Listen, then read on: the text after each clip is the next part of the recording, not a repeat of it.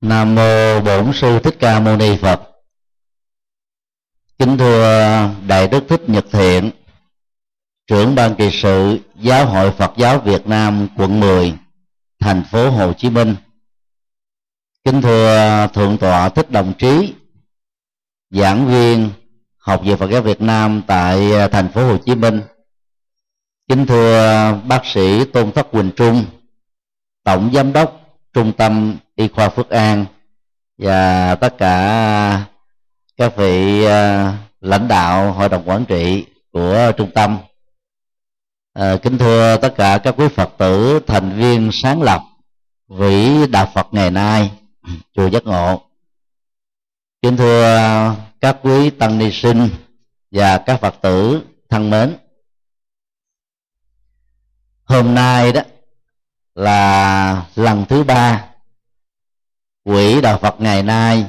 với sự đóng góp của các thành viên sáng lập và sự đóng góp đặc biệt của um, hội đồng quản trị trung tâm y khoa phước an. Trọng thể tổ chức uh, lễ phát học bổng đạo phật ngày nay năm um, 2015 so với hai năm trước thì lần này, số lượng các thầy, các sư cô trẻ theo học chương trình tiến sĩ, thạc sĩ và cử nhân Phật học cũng như các ngành thuộc khoa học xã hội nhân văn tăng hơn 120%. Hai năm trước đó, thì mỗi lần phát học bổng chỉ được khoảng à, 100 đến 110 tăng ni thôi năm nay đó là 217 tăng ni hiện diện và 6 tăng ni đang là nghiên cứu sinh ở uh, Tích Lan, Ấn Độ, Thái Lan và Đài Loan. Như vậy uh, tính theo uh, quy mô uh, tăng trưởng của việc phát học bổng đó thì quỹ Đạo Phật ngày nay đã đón nhận được niềm tin yêu của các vị mạnh thường quân. Và lần này đó thì à, trong số các học bổng nêu trên đó một trăm suất là do bác sĩ và gia đình của bác sĩ Tôn Thất Quỳnh Trung tổng giám đốc trung tâm y khoa Quốc An một trăm phút à, một trăm suất kế tiếp đó, là do vợ chồng của à, à, tiến sĩ à, bác sĩ à, Trần Hữu Trung và tôn thất uh, quỳnh như. Thì đó là một uh, cái ủng hộ rất là có ý nghĩa ở chỗ đó là trung tâm y khoa phước an đó cũng mới uh, trong vòng uh, tháng nay đã bảo trợ cho 650 suất bảo hiểm y tế trọn phần cho các tăng ni sinh đang theo học tại học viện Phật giáo Việt Nam thành phố Hồ Chí Minh danh sách uh, uh, mới vừa được uh, gửi đến trung tâm y quốc an vào ngày hôm qua. Và trong uh, tương lai tới vài ngày nữa đó thì uh, các tăng ni sinh đang theo học với cái danh sách được uh, hội đồng điều hành của học viện đó uh, xét duyệt đó sẽ được uh, khám và điều trị miễn phí tại trung tâm y khoa Phước An. Và đây là cách mà thành ờ, ờ, thành phần lãnh đạo của trung tâm y khoa Phước An đó, rất quan tâm đến ờ, sức khỏe cơ thể của tăng ni. Và vì theo họ đó các vị tăng ni trẻ đó, trong tương lai sẽ là những người lãnh đạo Phật giáo. Và thông qua đó đó là lãnh đạo cộng đồng. Như vậy về phương diện sức khỏe đó, thì trung tâm y khoa Phước An cũng à, đi tiên phong trong vấn đề cúng dường bảo hiểm y tế cho tăng ni. Và đồng thời đó à, năm nay đó lại à, hưởng ứng một cách rất nồng nhiệt về à, à, hơn 200 suất học bổng cho tăng ni. Và nhân dịp này đó chúng tôi à, thay mặt quỹ đạo Phật ngày nay à, chân thành tán dương công đức to lớn của hội đồng quản trị trung tâm y khoa Phước An và xin à, tất cả hội chúng dành một tràng vỗ tay thật lớn để thể hiện sự tán dương này. Nhân à, lễ phát học bổng à, có ý nghĩa to lớn này đó, chúng tôi xin có đôi điều với tất cả các tăng ni sinh như sau. Điều một đó lịch sử giáo dục của các trường Phật học tại Việt Nam trong vòng à, năm thập niên qua thiền sư uh, trưởng lão thích nhất hạnh là người có công sáng lập viện đại học vạn hạnh. Khi uh, hòa thượng trưởng lão thích minh châu hoàn tất chương trình tiến sĩ phật học tại đọc đa lan đà trở về phụng sự cho đất nước đó thì đức Tăng thống giáo hội phật giáo việt nam thống nhất đã à, thỉnh mời hòa thượng thích minh châu làm viện trưởng của viện đại học lúc bấy giờ. Như vậy hai nhân vật đóng vai trò đặt những trụ cột quan trọng của nền giáo dục đại học Phật giáo một hệ thống tư thục trong giáo dục. Trước năm 75 chính là thiền sư Dứt Hạnh và trưởng lão Hòa thượng Thích Minh Châu. Hòa thượng Thích Minh Châu qua đời cách đây à, vài năm thiền sư trưởng lão Thích nhất Hạnh đó, nay đã 89 tuổi. Và nhờ vào những đóng góp to lớn và cao quý của hai vị hòa thượng trưởng thượng này nền giáo dục của Phật giáo Việt Nam từ năm thập niên qua có một bước tiến khá dài. Theo đó đó các tăng ni sinh trẻ không chỉ học Phật pháp tại các trường Phật học, theo phương pháp giáo dục truyền thống, còn có cơ hội để học các ngành học khoa học xã hội nhân văn và khoa học tự nhiên của Đại học Vạn Hạnh. Và Giáo hội Phật giáo Việt Nam à, thống nhất chỉ trong vòng à, 11 năm, từ năm 1964 cho đến năm 1975 đã hình thành một hệ thống giáo dục Phật học dành cho người xuất gia cũng như các cư sĩ tại gia. Có con em đang theo học tại các trường. Và hệ thống đó được gọi chung là hệ thống giáo dục bồ đề, gồm có tất cả 157 trường trên toàn quốc. Đó là một cái nỗ lực mà theo chúng tôi rất to lớn để tạo ra một cái phương trời cao rộng cho nền giáo dục của Phật giáo Việt Nam trong à, bối cảnh cận đại. Nhờ uh, tu học nền tảng Phật giáo truyền thống tại Ấn Độ trưởng lão hòa thượng thích minh châu viện trưởng đầu tiên của đại học vận hạnh đã giới thiệu nguồn kinh điển Bali do chính hòa thượng nỗ lực phiên dịch trong vòng gần ba chục năm và từ đó đó mở ra một cái uh, triển vọng mới về việc đào tạo Phật học tại Việt Nam. Vì trước đây đó tại Việt Nam các trường Phật của chúng ta chú trọng đến việc đào tạo nền tảng đạo Phật Đại thừa. Mà vốn Việt Nam á là nước có tuổi thọ 2.100 năm so với các nước đại thừa còn lại. Trong đó còn đi trước Trung Quốc trung bình là 100 năm và nhờ cái đóng góp to lớn của Hòa Thượng Thích Minh Châu các trường Phật học ở cấp cao đẳng và trung cấp Phật học đã bắt đầu giới thiệu tối thiểu là kinh trùng bộ hoặc kinh trung bộ trong hệ thống học này. Mà trước đây khi hòa thượng thích minh châu uh, trở về phụng sự về giáo dục ở trong nước đó phần lớn các tăng ni đó chỉ học một phần nhỏ của hệ thống kinh điển a hàm tương đương thôi. Như vậy là các cái bản văn mang tính uh, gần gũi nhất với lời dạy cao quý bao gồm triết lý và đạo đức của đức phật đó đã bắt đầu được gieo giống trong các trường Phật học. Và ở phương diện này đó cộng đồng Phật giáo Việt Nam chúng ta rất hãnh diện khi các trường Phật học đào tạo cùng một lúc hai hệ thống tư tưởng triết lý nhập thế của đạo Phật Đại thừa và tư tưởng Phật giáo nền tảng mà dựa vào đó Phật giáo đại thừa phát triển đang khi à, các nước à, Phật giáo truyền thống như Tích Lan, Miến Điện, Thái Lan, Lào, Campuchia chỉ chú trọng đến việc đào tạo chương trình Phật học trên nền tảng văn hệ Bali thôi. Và theo chúng tôi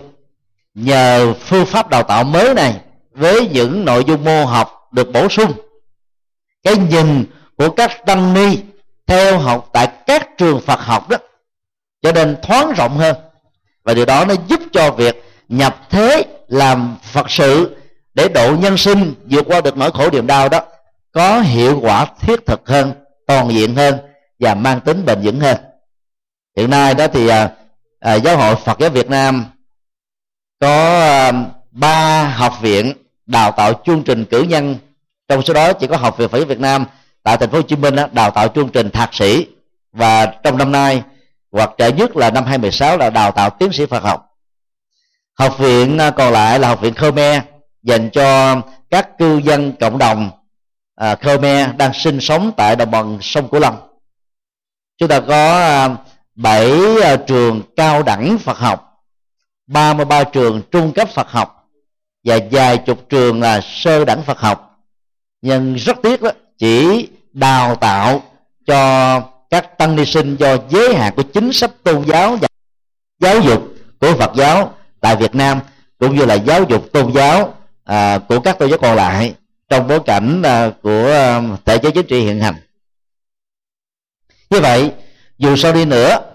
thì hệ thống giáo dục Phật giáo Việt Nam ngày nay đang có một bước tiến đó là khá dài nhưng nó chỉ là một sự bắt đầu để vươn tới cái đỉnh cao của nền giáo dục Phật học đó chứ chưa phải đạt được đỉnh cao so với các nước Phật giáo trong khu vực. Phật giáo Trung Quốc cũng cùng mà thể chế xã hội chủ nghĩa và lâm vào một cái khó khăn à, của cuộc cách mạng à, văn hóa. Nhiều ngôi chùa phải đóng cửa từ à, một dương quốc của Phật giáo Đại thừa. Ngày nay đó thì Phật giáo Trung Quốc chỉ còn bốn chục ngàn tăng ni. So với một tỷ ba dân chúng,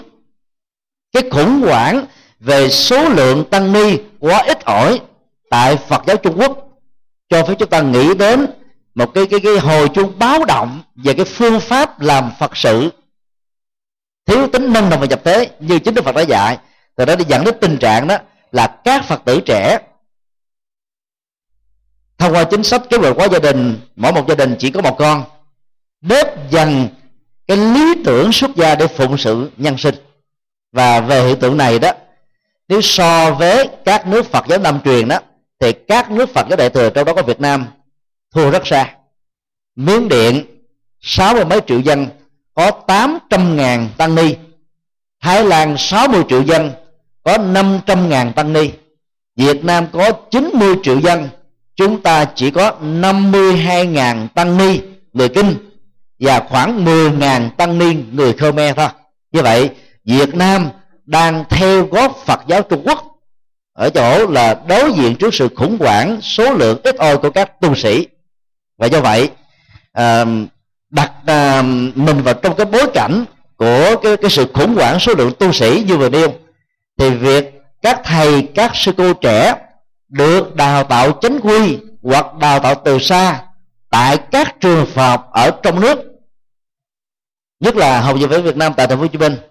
nên thấy rằng mình đang góp phần giữ phần vào cái cái cái cái cái bước ngoặt của lịch sử về giáo dục Phật giáo. Và do đó, chúng ta cùng phải phát nguyện với một cam kết lớn là sau khi tôi tốt nghiệp ra trường, tôi phải dấn thân làm các Phật sự. Bởi vì cuộc đời của 90 triệu dân người Việt Nam với nhiều thành phần xã hội và tổ chức khác nhau đang cần đến những cái chất bổ tâm linh đời sống tinh thần văn hóa đạo đức Phật giáo ờ, để làm mới làm giàu cái chất lượng sống và cái giá trị hạnh phúc à, cho à, tất cả mọi người. Cho nên à, rất mong à, các thầy các sư cô à, thấy đó như là một cái cam kết. Mặc dầu cái học bổng mà các mạnh thường quân và quỹ đạo Phật đền nay đó cúng dường đến à, các quý vị đó chỉ có 3 triệu đồng. Rất nhỏ rất khiêm tốn rất ít. Nhưng mà về tấm lòng đó như à, Thượng tọa thích đồng trí và à, các nhà mạnh thường quân đó, đã cho thấy là cái cái cái tình người đó rất là lớn. Nếu quý vị mà biết à, à, trong ban à, hội đồng quản trị của trung tâm y khoa phúc an tức là tiến sĩ bác sĩ tâm người à, đại diện cho trung tâm phúc an phát biểu, anh là một tín đồ thiên chúa giáo thuần thành. Nhưng mà nghĩ đến cái tương lai giáo dục của phật giáo, và anh đã phát tâm cùng với người thân của mình, thì đó là một cái điều cho thấy rằng là cái cái cái nền tảng Phật học cần phải được phát triển nhiều hơn nữa để cái sự trưởng thành về trí tuệ, đạo đức, thiền định của tăng ni sẽ mở ra cái cơ hội phụng sự mang lại hạnh phúc ấm no theo hướng bền vững cho là cộng đồng người Việt Nam ở trong nước cũng như góp phần à, cải thiện đời sống người Việt Nam ở nước ngoài. Điều hai học và tinh hoa của các bậc thầy đi trước 32 năm trước đó khi à, chính thức trở thành là chú tiểu tại à, chùa giác ngộ, chúng tôi đó cũng giống như à, các thầy, các sư cô trẻ bây giờ thôi. Phải trải qua những cái bước thực tập rất căn bản về tâm linh, học và chánh niệm qua việc thực tập và các bài thiền kệ dược dụng, học và những bài sách tấn khuyến tu của các vị tổ sư đi trước như là quy sơ cảnh sách học 24 chương quan nghi để làm cho nhân cách của người tu sĩ trở nên đứng đạt. Thư thái thông dong thảnh thê. Học uh, các nghi thức tụng niệm căn bản á, để à, trải nghiệm đời sống tinh thần và giúp cho mình á, làm giàu cái chất lượng hạnh phúc của người tu. Và theo học các trường lớp Phật học từ uh, thấp cho đến cao để uh, cam kết cái trách nhiệm tri thức và cái trách nhiệm phụng sự của mình sau khi tốt nghiệp. Cũng giống như ờ, tất cả các vị ngày nay, chúng tôi phải trải qua 4 năm trung cấp Phật học. Chúng tôi ờ, tiếp tục học và hai năm ờ, cử nhân Phật học, rồi đi du học. Và cái thời gian 6 năm Phật học tại Việt Nam đó, thì chúng tôi còn may mắn được học với các bậc cao tăng của Phật giáo Việt Nam tại thành phố Hồ Chí Minh và nhờ à, học à, thêm với các bậc cao tăng đó mà cái nền tảng Phật học của mình đó nó à, có phần à, tự tin hơn. Để từ đó dựa vào đây đó làm được các Phật sự bây giờ cũng như là trong tương lai. Chúng tôi học với hòa thượng thích minh châu hai năm về à, triết học Phật giáo nguyên thủy qua kinh trung bộ à, với cái nhân cách à, của hòa thượng khiêm cung bao dung à, thư thái à, bản lĩnh điềm tĩnh à, và trở thành rất là à, sâu sắc và nhẹ nhàng. À, được học với hòa thượng à, thích huệ hưng 6 năm về kinh điển đại thừa bằng chữ hán.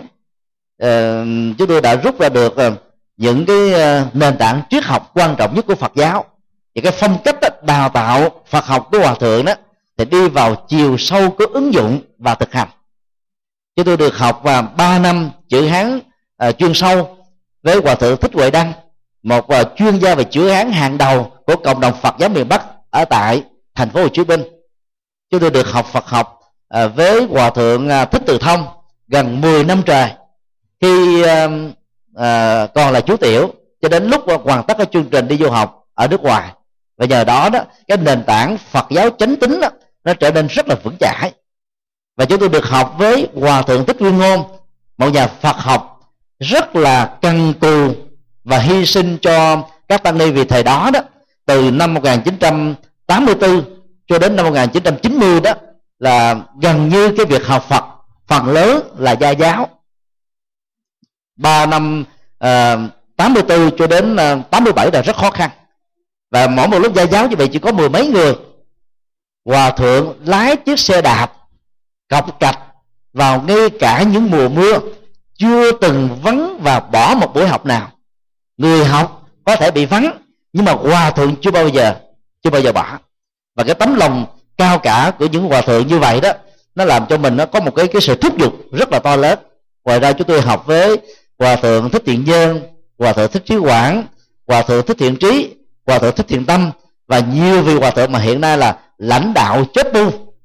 của hội đồng trị sự hội đồng chứng minh giáo hội phật giáo việt nam. Cho nên đó cái hiểu biết về phật học không phải bỗng như mà có. Nó đều phải trải qua một cái quá trình tích lũy. À, có điều đã có người chia sẻ ra. Những cái giai đoạn đó có người không có bằng tâm đến chia sẻ. Do đó đó khi chúng ta học thì mình à, phải thấy rất rõ là có những người đó sanh như chi chi sinh ra là đã biết vì có những hạt giống ở kiếp trước nè. Rồi à, học như chi chi có phấn đấu có thi cử thì có đậu. Nhưng cũng có những trường hợp á, chúng ta thuộc vào cái mô tiếp đối tượng là khốn nhi chi chi. Tức là phải khốn đốn rớt lên rớt xuống thi tới thi lui. À, lưu ban có vài ban học kỳ vài ba năm thì mới đậu được một chương trình. Thì giàu cái cái năng lực mà tính hạt giống của mình ở kiếp trước và kiếp này đó có nhiều hay ít thì sự nỗ lực có phương pháp theo tinh thần Phật dạy và theo phương pháp của giáo dục hiện đại trước sau gì chúng ta cũng nắm bắt được cái sự thành tựu trong tầm tay của mình để biến các ước mơ trở thành hiện thực. Do đó chúng tôi rất kỳ vọng và tin tưởng rằng là các thầy các sư cô à, trong à, giai đoạn hiện tại may mắn hơn anh em chúng tôi của thế hệ trước. Ở chỗ đó là à, thiếu à, thư viện thiếu các cái tiện ích của việc học. Rồi à, trong bối cảnh mà cái chính sách nhà nước về giáo dục tôn giáo là rất khó khăn và nhiều cái cái giới hạn khác. Đó. thì còn có nỗ lực để làm được những cái việc đáng làm. Còn ngày nay đó thì chúng ta thuận lợi hơn rất nhiều. Thì đừng nên, gọi là, thua những thế hệ đi trước. Chúng ta phải phấn đấu ít nhất là bằng ngang vế hoặc là cao hơn, vượt trội hơn các thế hệ đàn anh và cha ông của mình. Và làm được như thế đó thì chúng ta đang góp phần làm thay đổi lịch sử của nền giáo dục Phật học tại Việt Nam theo chiều hướng ngày càng tích cực hơn.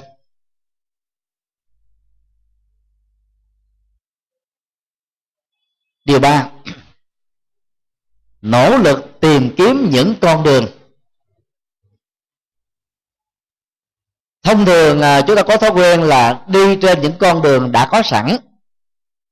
Vì chúng ta không phải nỗ lực gì hết chúng ta thụ hưởng các giá trị phụng sự hoặc như là một cái trách nhiệm của à, chính phủ ở nơi mình đang sống hoặc là cái sự đóng góp của các cộng đồng dân sự xã hội tôn giáo theo cái lời kêu gọi của à, các thầy chế chính trị. Việc đi con trên con đường đó thì nó rất là dễ có đi thì có đến. Nhưng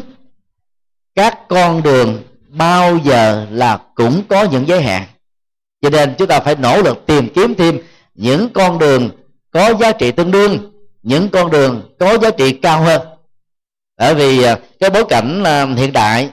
theo cái tác động của toàn cầu hóa và hội nhập đó thì thế giới này nó giống như là cái cái à, cái cái, cái nắm bàn tay ta mọi thứ có thể trở thành liên thông nối kết tương tức. Chúng ta có thể nắm bắt được học hỏi được những cái à, tước hôn của nhân loại trên khắp thế giới bằng à, việc truy cập internet và sử dụng những cái nguồn tri thức là hữu ích đó cho sự tiến bộ tri thức đạo đức và sự nghiệp của sự hạnh phúc của bản thân. Do đó à, nỗ lực để tạo ra thêm những con đường là rất cần thiết. Thay vì chúng ta chỉ đơn thuần sử dụng những con đường được những người khác đã làm sẵn thì nhân dịp này đó thì à, chúng tôi xin à, chia sẻ những cái nỗ lực mà lẽ ra đó, nói về bản thân đó ừ, là nó là điều rất là tốt kỵ và không nên. Là chia sẻ nó để để để chúng ta thấy rất rõ là gì? Bất cứ người nào nỗ lực tìm kiếm con đường trên nền tảng có phương pháp thì trước sau gì chúng ta cũng có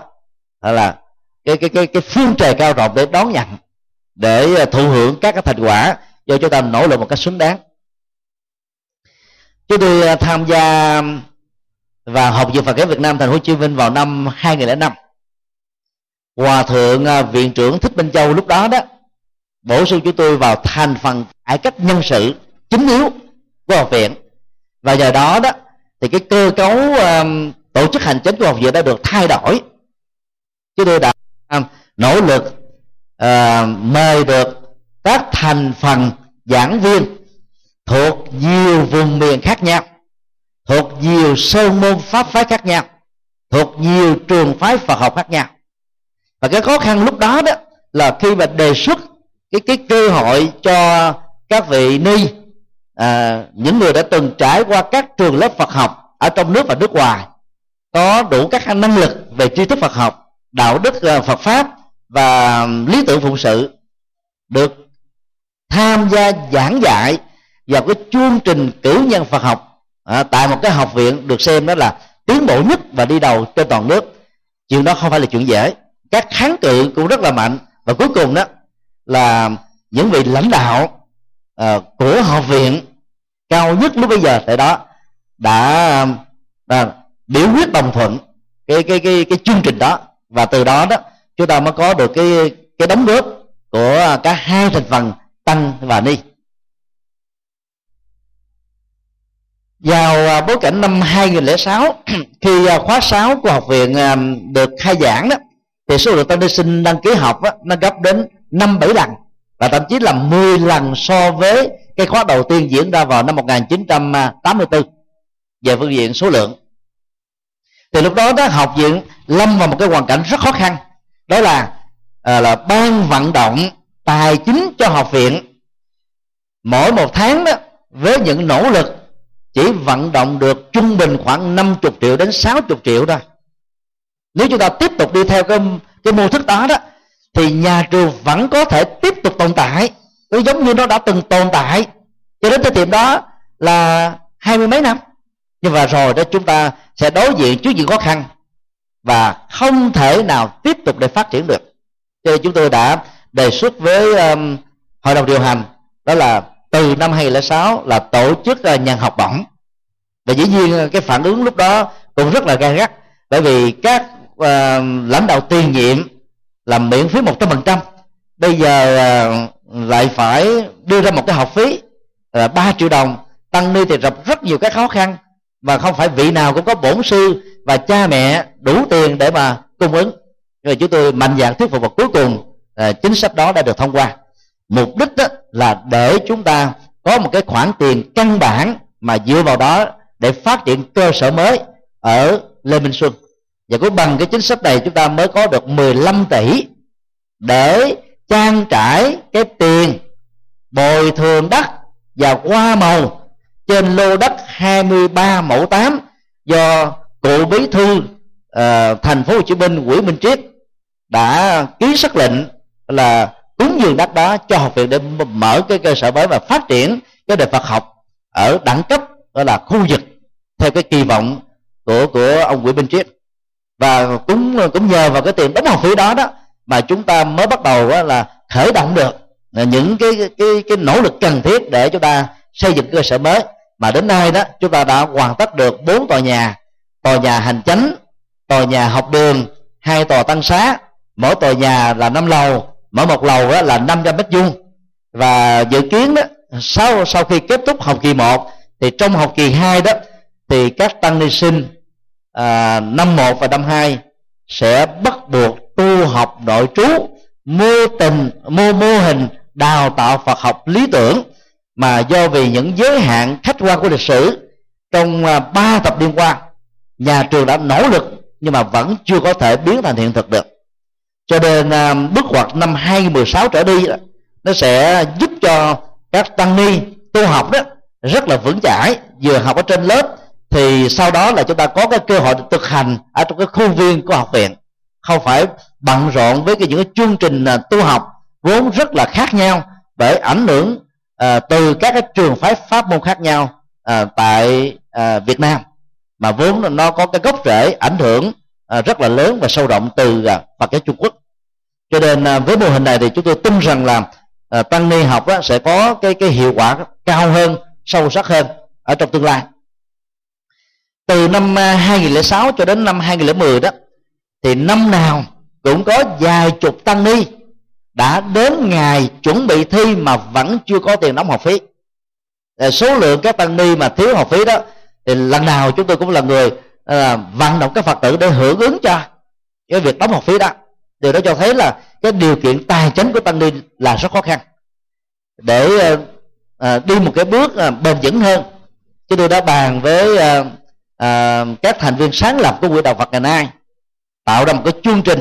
Bên cạnh các chương trình vốn có là ấn tống kinh sách từ thiện à, xã hội rồi à, làm các cái phật sự thì cần phải có cái chương trình là học bổng cho tăng ni và học bổng cho các sinh viên xuất sắc, nhưng mà điều kiện tài chính rất là khó khăn. Thì ờ, các thành viên ờ, mà của hội đồng sáng lập rất là quan hệ cho nên chúng ta mới có được là cả ba lần tổ chức ờ, như thế này. Và chúng tôi kỳ vọng rằng là với cái niềm tin của các mạnh thường quân, sự đóng góp bằng cách là cắt xén những cái chi tiêu của cá nhân và gia đình cho cái cái cái những hạt giống đào tạo giáo dục này đó thì cái chương trình à, quỹ à, đạo Phật ngày nay về giáo dục đó sẽ ngày càng được tăng trưởng để các tân ni sinh đó bớt đi những khó khăn. Thay vì đó à, nhà trường là miễn phí thì nhà trường không đủ tiền để phát triển cơ sở và phát triển cái cái học viện lên đến đỉnh cao. Thay vì để cho các tân ni sinh đó, tự buông trải để tìm kiếm các cái nguồn hỗ trợ thì quỹ góp một phần. Năm nay số lượng tuyển sinh là trên 500 người thì à, quỹ đã ủng hộ được 217 thì như vậy nó cũng ờ, được khoảng ờ, trên 40 phần trăm. Thì số còn lại ờ, do cái giới hạn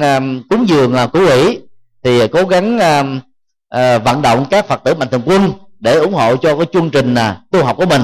Dầu à, có được hay là chưa được may mắn trong việc tiếp nhận thì các vị tăng ni sinh cũng nên cam kết với chính mình. Cái khó khăn á, thì cần phải vượt qua. Và thường đó, theo cái kinh nghiệm của những người đi trước đó là trong hoàn cảnh càng khó khăn chừng nào đó, chúng ta đó nuôi lớn cái lý tưởng và quyền lực hùng chừng ấy. Còn trống trong một môi trường nó quá đầy đủ thì chúng ta thường ỷ lại lắm. Và do đó, cái lý tưởng phụng sự và các cái chủ trương phụng sự của chúng ta trong tương lai nó nó cũng ít nhiều bị ảnh hưởng đến. Năm à, 2016 sắp tới đó, thì à, khoảng 500 đến 600 tăng ni à, nội trú tại học viện cơ sở mới đó, thì quỹ đạo Phật ngày nay à, phát tâm làm đầu bếp thì trung bình là cứ tính cái tiền thực phẩm ăn đơn giản và khiêm tốn nhất cho mỗi một đầu người là ba chục đồng, ba chục ngàn đồng trên một ngày đó. Thì trung bình một ngày chúng ta phải có tối thiểu là 15 triệu tiền thực phẩm. Còn tiền gạo và tiền gia vị đó thì vận động thêm. Thì rất may là cho đến thời điểm này đó à, các phật tử của chùa giác ngộ và quỹ đạo phật ngày nay đã à, hưởng ứng phát tâm gần 4 tháng tức là được khoảng 110 ngày rồi. Và sắp tới thì tiếp tục vận động để cái chương trình nào phát tâm ủng hộ cho cái, cái, cái việc ăn uống nội trú của các tăng ni đó nó được thành tựu một cách mỹ mãn. Thì chúng tôi tạm nói cái đó như là những cái cách là mở ra những cái con đường phụ hay những con đường song song để giúp cho cái cái cái cái truyền thống đào tạo Phật học đó, ở Việt Nam nó bớt đi những cái khó khăn nhất định và tiến tới một cái cái cái thuận lợi hơn để các tăng ni đó không phải lo lắng chi về những cái điều kiện khó khăn. Thay vì á nhà trường đó bắn bắt tăng ni đóng cái tiền gọi là ký túc xá ờ, bắt tăng ni phải đóng cái tiền á, à, ăn ở trong ký túc xá thì chúng tôi vận động và đã được đó, lãnh đạo hội đồng điều hành đó là thông qua là sẽ cho tăng ni được miễn phí, để tăng ni thuận lợi hơn trong vấn đề tu học đại trú cho nó được ờ, kết quả cao quý. Do đó đó, thì cũng rất mong ờ, các tăng ni tận dụng vào những cái điều kiện thuận lợi ở giai đoạn đầu này để chúng ta nỗ lực học tốt hơn. Ngay cả khi còn ngồi ghế nhà trường đó, cái kiến thức Phật học vững chãi sẽ giúp cho chúng ta đó về mặt bằng tri thức đó là cao hơn các cử nhân, các thạc sĩ tiến sĩ những ngành khoa học xã hội nhân văn và học tự nhiên ít nhất là một cái đầu. Là bởi vì đó, chúng ta phải thừa nhận rất rõ là nền triết học và đạo đức được đức phật giảng dạy. Mà hiện nay đó là thế giới người ta rất là tán đồng và ca ngợi về một nền minh triết đặc biệt đó sẽ giúp cho chúng ta trở nên sâu sắc hơn, sáng suốt hơn và giải quyết được các vấn nạn của nhân sinh đó có hiệu quả hơn. Cho nên à, nỗ lực à, cùng nhau để mở ra một cái con đường mới. Nó có giống như cái tình trạng làn sóng sau nó đẩy làn sóng trước làn sóng trước đẩy làn sóng trước nữa. Cứ như thế trùng trùng điệp điệp à, những sự nối kết để mà làm cho cái truyền thống giáo dục nó được tốt. Ai có khả năng lớn làm lớn ai có khả năng vừa làm vừa ai không có khả năng tài chính thì tùy hỷ công đức vận động kêu gọi tán dương những người thích làm cái cái cái cái nhiệm vụ cao quý đó. Vì giáo dục đó là mũi nhọn của sự phát triển toàn cầu về mọi lĩnh vực. Thiếu giáo dục đó thì mọi thứ bị đình trệ hết. Và cái nền giáo dục Phật giáo Việt Nam của chúng ta đó, so với khu vực là hiện nay là vẫn còn tục hậu Trung Quốc, với cái nền Phật giáo được phục hưng bởi cái chính sách tôn giáo mới của đất nước Trung Quốc đi sau Việt Nam trung bình hai thập niên. Bây giờ đó, nhà nước Trung Quốc đã cho phép Phật giáo Trung Quốc đào tạo chương trình tiến sĩ Phật học cách đây đã 6 năm rồi. Và vì chúng ta vẫn chưa có cơ hội đó. Vào ngày à, 6 tây à, tháng 8 năm 2015 hội đồng giám mục à, Việt Nam đã được chính phủ thông qua ban tổ chức chính phủ cho phép thành lập học viện công giáo Việt Nam để trong tương lai tiến tới trở thành là đại học tư thục của công giáo. Và trong um, cái cái đối tượng đào tạo đó, thì đã chấp nhận cho đào tạo thạc sĩ và tiến sĩ về tàng học và các ngành học liên hệ. Như vậy, dù sao đi nữa đó, cho đến thời điểm này đó, thì cái nền Phật học chúng ta vẫn đang còn tuột hậu về những cái khó khăn về chính sách. Cho nên à, trong à, ba thập niên qua đó, các thế hệ đàn anh sau khi tốt nghiệp ở trong nước là phải nỗ lực với những cái khó khăn tìm kiếm những cái nguồn bảo trợ để đi du học. Và nếu là một thống kê nhỏ về vấn đề này đó, chúng ta phải thừa nhận rằng là phần lớn tăng ni chúng ta đi du học ở hai nước chính yếu, đó là ấn độ và trung quốc rồi lý do tại sao? Là vì cái nguồn tài chính của giáo hội chúng ta là giêsu cái khó khăn về tài chính tại các chùa đã dẫn đến cái tình trạng là các tăng ni nó hiếu học đó cũng không có đủ cơ hội để mở rộng cái tầm nhận thức của mình vươn xa với thế giới tiến bộ. Ấn Độ thì trung bình mỗi tháng á, các cái chi phí căn bản là 350 và Mỹ Kim. Ở Trung Quốc thì trung bình là khoảng à, à 600 Mỹ Kim một tháng. Còn à, các nước tiên tiến về giáo dục như Hoa Kỳ, Canada, Úc, à, Đức, Pháp á, thì trung bình đó, mỗi một tháng đó là phải vài ngàn đô. Giờ đó dẫn đến cái tình trạng đó, chúng ta chỉ có vài tu sĩ đi du học Hoa Kỳ và châu Âu à, Nhật Bản còn phần lớn ờ, khoảng trên dưới 400 à, đi du học Ấn Độ à, 200 du học Trung Quốc à, một trăm mấy chục đi du học Đài Loan và một trăm mấy chục là đi du học Thái Lan vài chục là đi du học và Tích Lan. Thì đó là cái cái giới hạn về điều kiện tài chính nó dẫn đến những cái giới hạn về cái cái cơ hội phát triển và tiến tới. Cho nên là chúng tôi rất kỳ vọng đó sau khi các thầy các sư cô thành công thì mình cũng nên nhớ lại những cái hoàn cảnh khó khăn mà mình đã từng trải qua ngày trước. Để ờ, chúng ta à, tạo ra những cái làn sóng mới và tiếp nối những làn sóng đi trước. Từ đó tức đồng chí vừa chia sẻ với chúng ta về cái cái cái kinh nghiệm hạnh phúc. Chỉ được tưởng thưởng 100 đô thôi và cảm thấy nó sung sướng dữ lắm. Đó là cái tác phẩm đầu tay của mình được thừa nhận bởi những cái tạp chí à, có tên tuổi. Nó làm cho mình nó có những cái kích lệ tinh thần rất là lớn. Thì cũng mong rằng là với cái số tiền ít ỏi 3 triệu đồng mà năm nay thì học phí tăng lên là ba triệu rưỡi thì chưa đủ trọn vẹn một năm học phí nữa. Nó không là cái gì hết á. Thì cũng rất mong các thầy các sư cô nương vào cái tinh thần đó. Cảm thấy rằng là bên cạnh cái khó khăn của mình đó cũng có những người đồng hành. Quý vị có thể xem như là đàn anh hay là xem như là những người bạn đi trước à, những người cùng lý tưởng đi trước để chúng ta phấn đấu lên. Đừng bao giờ chấp nhận số phận. Đừng bao giờ bỏ cuộc đối chừng. Đừng bao giờ than ngắn thở dài. Vì cái đó nó không tạo ra giải pháp. Tại vì á chúng ta buồn tuổi than giảng về cái cái cái bóng tối do thiếu ánh sáng. Hãy nỗ lực thắp lên những ngọn đèn cày những cây đuốc những cái bóng đèn tiếp những bóng đèn led hay là chúng ta nương tựa vào ánh sáng mặt trời, mặt trăng, vân vân. Nói chung là chịu nỗ lực. Và bằng cái trí tuệ tập thể trí tuệ tập thể đó, chúng ta trước sau gì cũng tìm ra được những giải pháp cho những vấn nạn, những cái khó khăn mà chúng ta đang gặp phải. Điều bốn, tương lai phụng sự ở phía trước. Chúng tôi thường à, sánh ví đó các vị à, tăng sĩ của đạo phật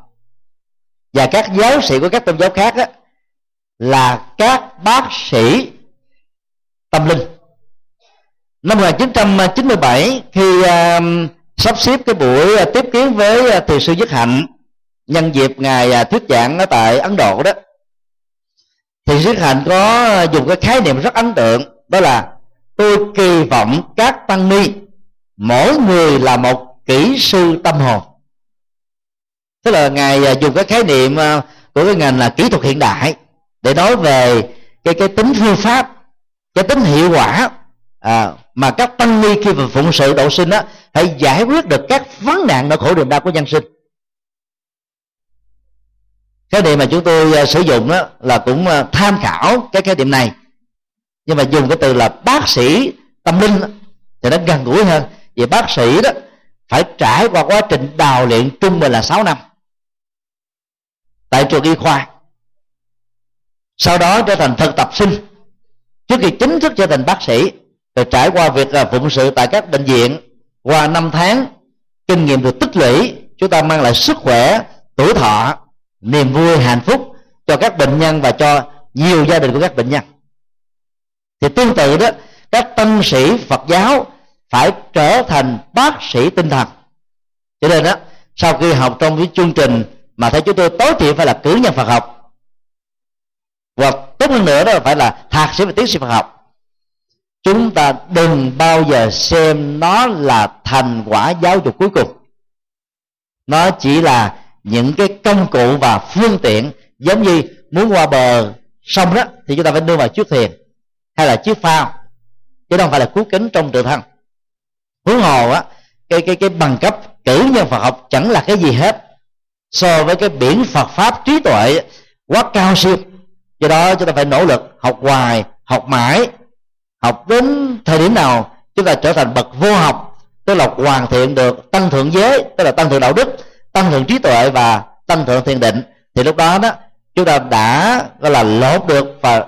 đẩy não được các hạt giống phàm, thói quen phàm, hành động phàm, lối sống phàm để trở thành bậc chân nhân và trên nền tảng đó phát triển mình trở thành bậc ờ, à, thánh nhân.